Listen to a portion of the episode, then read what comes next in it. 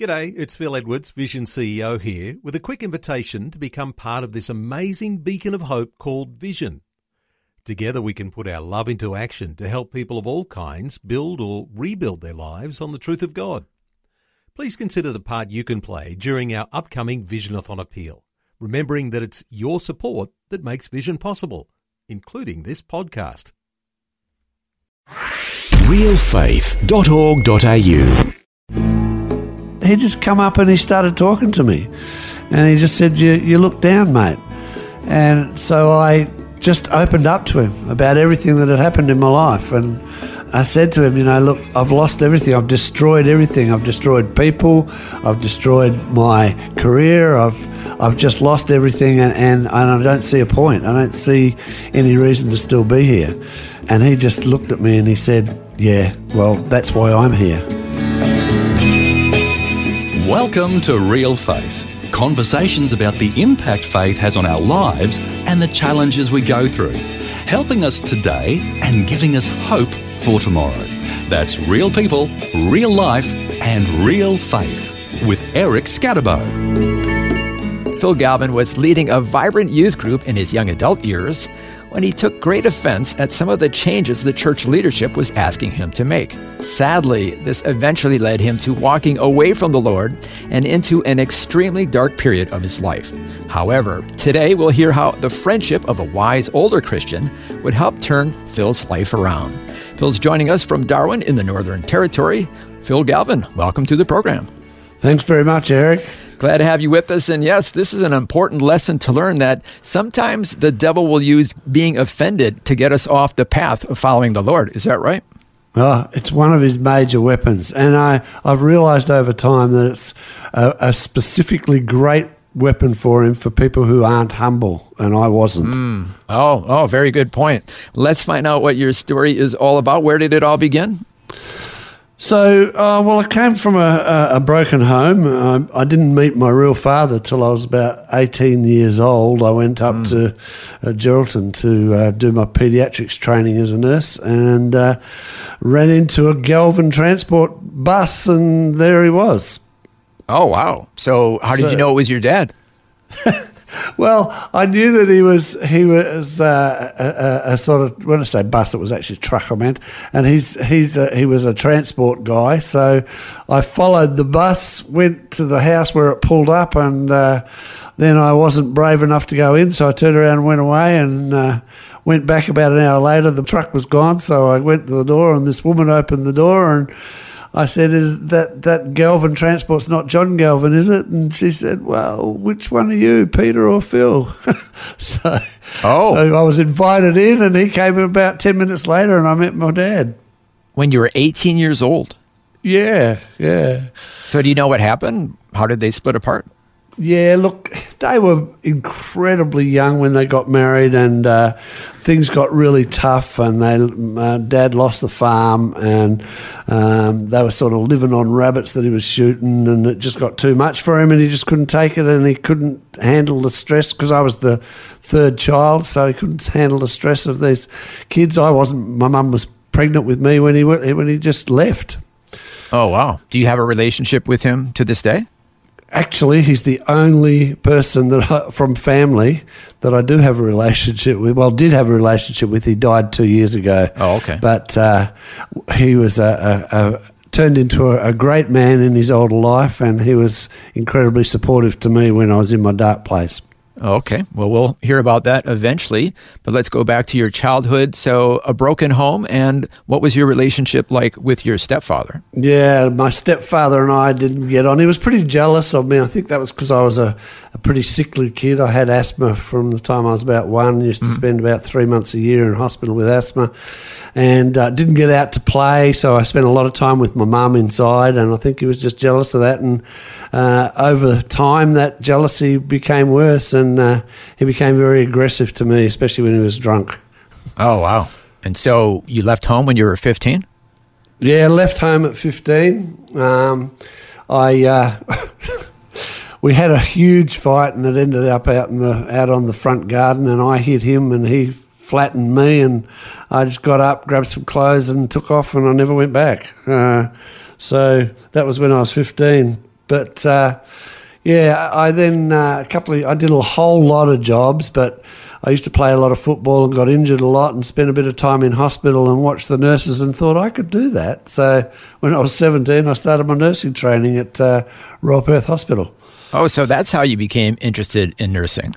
Yeah, yeah, it was through injuries uh, and just watching and, and thinking, wow, these guys do an amazing job, and, and, and it's I just think I could do it. So um, so I applied, and and shock horror, I actually got in, and I was actually one guy, and there were six hundred female nurses in the, in the hospital and one male. So oh, was uh, that a problem for you?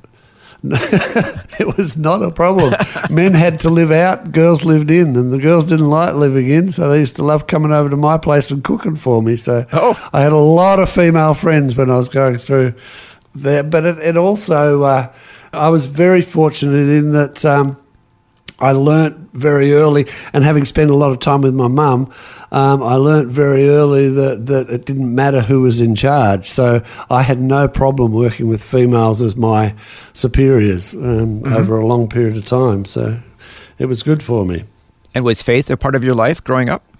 It wasn't. Well, sort sort of. My mother was a Christian, and she used to take us to church, a little church in in a place called Rivervale but uh, at the moment I was old enough to say no, I stopped going because uh, my stepfather wasn't a Christian.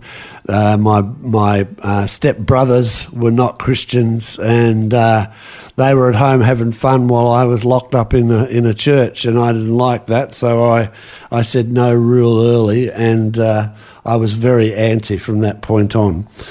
But that sort of changed when nursing was God had His hand on me, putting me in hospital. I think because um, once once I got into nursing, I, uh, I this nurse in when I was in uh, second year invited mm-hmm. me to a barbecue, mm-hmm. and uh, went out to this barbecue. It was a Christian barbecue, and uh, I started talking with this guy who was uh, at the barbecue and he asked me was I Christian and I said no and told him all of the reasons why God was not true and and there was no such person or thing because otherwise all these things wouldn't happen. Went on for about forty five minutes and he didn't he just stood there and listened to me. And when I finally drew breath at 45 and, and had had it like a, enough to say, he just said, Well, look, I've listened to you for 45 minutes. Can you listen to me for three? Hmm. a bit hard to say no to that. Yeah, yeah. so I did, and uh, I didn't agree with what he said, but he told me about how much Jesus loved me, how much told me that he had died for me, mm. and told me about the the truth of God's word. I didn't actually accept it, but I went home thinking about it, and you know, God's so clever. Mm. A hmm. couple of days later, I was walking down the street, and this guy handed me a pamphlet and it was I can remember it and see it to this day. And uh, on the front, in big white letters of this black pamphlet, was "There is no God." And I thought, yeah, that's right. So I took it and went home and I read it and I opened the first page and it said, It just so happens that the world spins at just the right speed that you're neither squashed against it nor thrown off it. And it went through all of these other things like, just so happens that the atmosphere has the right amount of oxygen to support human life. Just so happens that the topsoil and so on and so on. And at the last page, I opened the last page, it says, The fool hath said in his heart, I get I get emotional even now thinking about it. Mm. The fool has said in his heart, "There is no God," and I dropped down and cried and gave my heart to Jesus uh, at the church. Uh, I went to the church the next day, uh, the next Sunday, and uh, went forward and accepted Christ and. And that was the start of my wow. Christian walk. Wow. I mean, the way God uniquely worked it out, circumstances, yeah, just what you needed right at that time in your life. Absolutely. Absolutely, yeah, absolutely. Fantastic. And for the first time, um, and I saw God as a as a dad, and mm-hmm. and I hadn't had one. And, oh yeah, uh, yeah. And so yeah, it just it just fitted, you know, it just yeah. fitted. So you're off to a good start. You get married and you have some children. Yeah, we got married. We had uh, two girls, and uh, I uh, started. We, we went to we.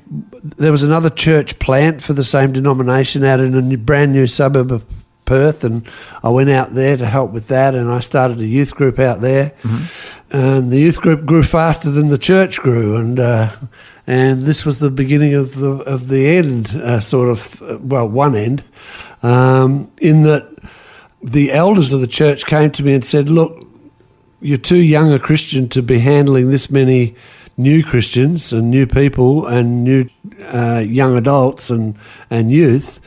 We need to put an elder in here to uh, to oversee what you're doing and help you plan the program and uh, and be at all of the things." And I just said to them, "Look, you guys." Aren't growing a church. I'm growing a youth group. You want to take the youth group? Go for it. I'm out of here. And I walked away from the church. And I actually said to God on the way out the door, I said, It's all right, God. You and me, we're fine. They are, they're idiots. And you and me, we know what it's all about. And out I went. Huh. Do you think there was some wisdom in what they were saying at that time?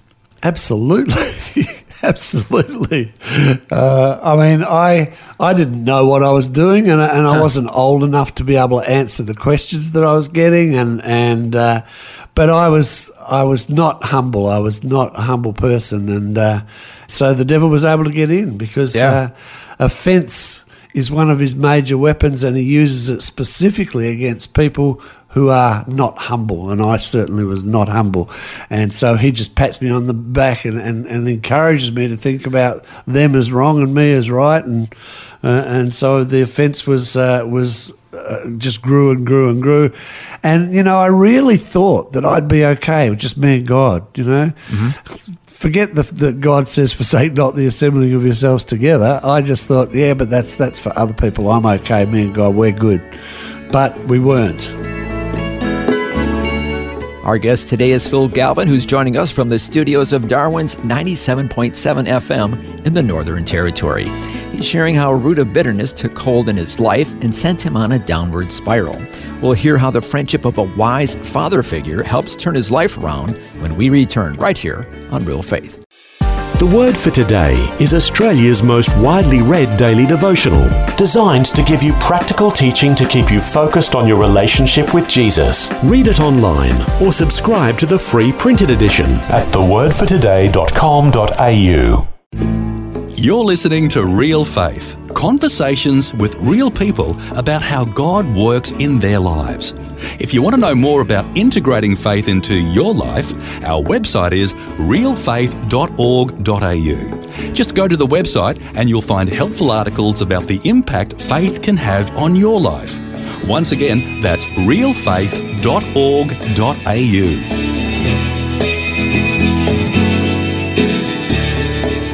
Welcome back. I'm Eric Skattebo, and today our guest is Phil Galvin, who's sharing how he let anger and bitterness almost completely destroy his life.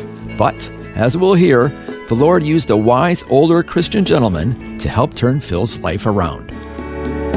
My life actually, from a professional point of view, started to really progress, and I uh, I went and did my my marriage actually fell apart not long after that, but my my career expanded. Um, and the marriage fell apart because God wasn't in it, uh, and and that was the key reason. There were there were other things that, that were the final straws, but that was uh, they only occurred because I didn't have God leading my life, and I was doing stupid things.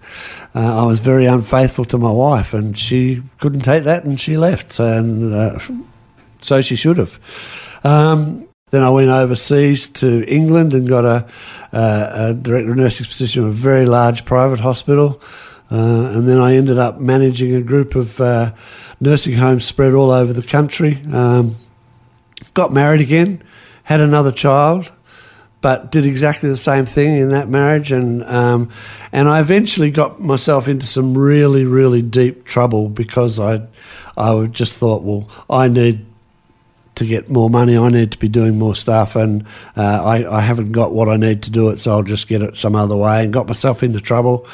Ended up uh, being caught and uh, and lost everything. Um, my wife, my family, my career, my nursing registration was gone. It was then I couldn't get any lower. But this old man came into my life, and he had been a very, very successful businessman, very successful businessman, had a huge business in England.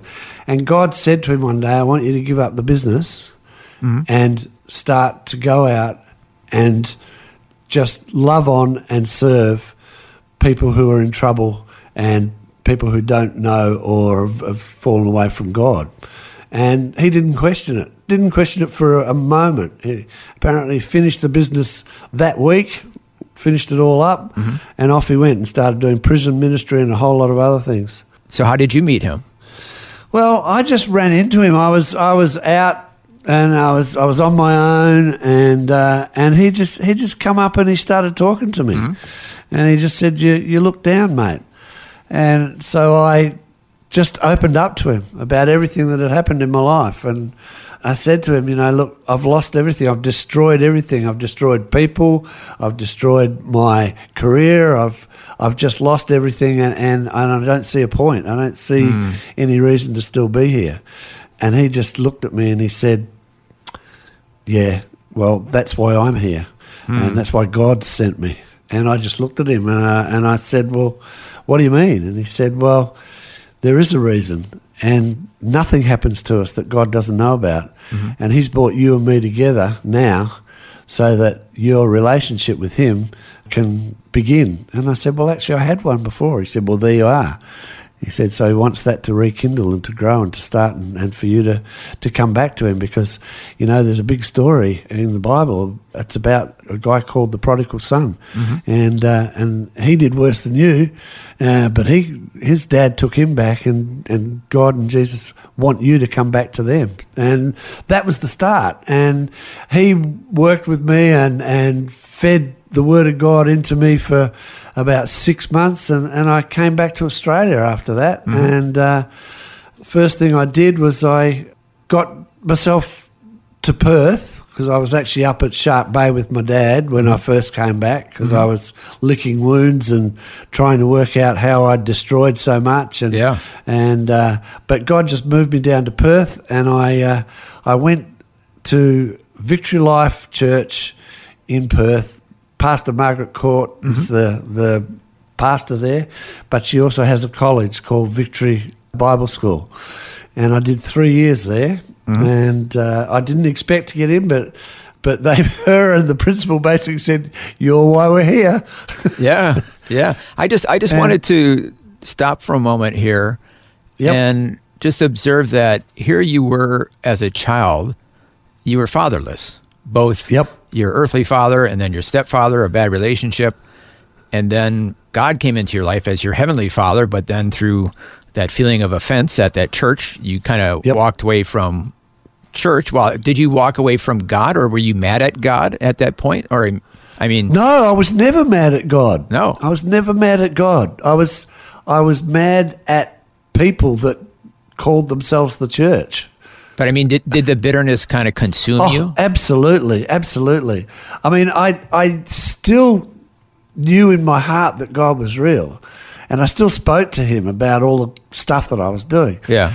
but I couldn't reconcile the feelings that I had about the church Mm. with that, and I was just I was angry. I was bitter. I was uh, I was broken. I Mm-hmm. Was just yeah. broken. But it's interesting that God used this older man, another father figure, Exactly. in your life. Because well, God knows exactly what you want and need. Yeah. And He used Yeah. this father figure to lead you back to Him. Yeah, yeah, exactly right. That's and, beautiful. And and it couldn't have been a woman because most of my sin revolved around women, um, Hmm. and so I wouldn't have been hearing in the same way. Hmm. It had to be a man. But ironically, it was Pastor Margaret Court and Pastor Judy who played a big role in helping you turn around.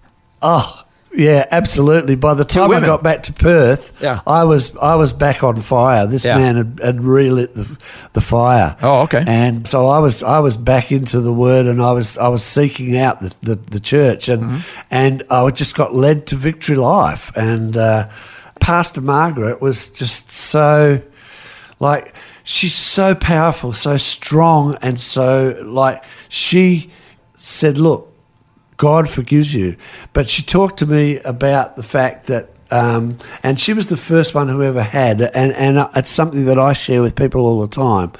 And she sort of, her and Pastor Judy both shared with me about the fact that God forgives everything that we that, that you did, but because we live on the earth, people don't.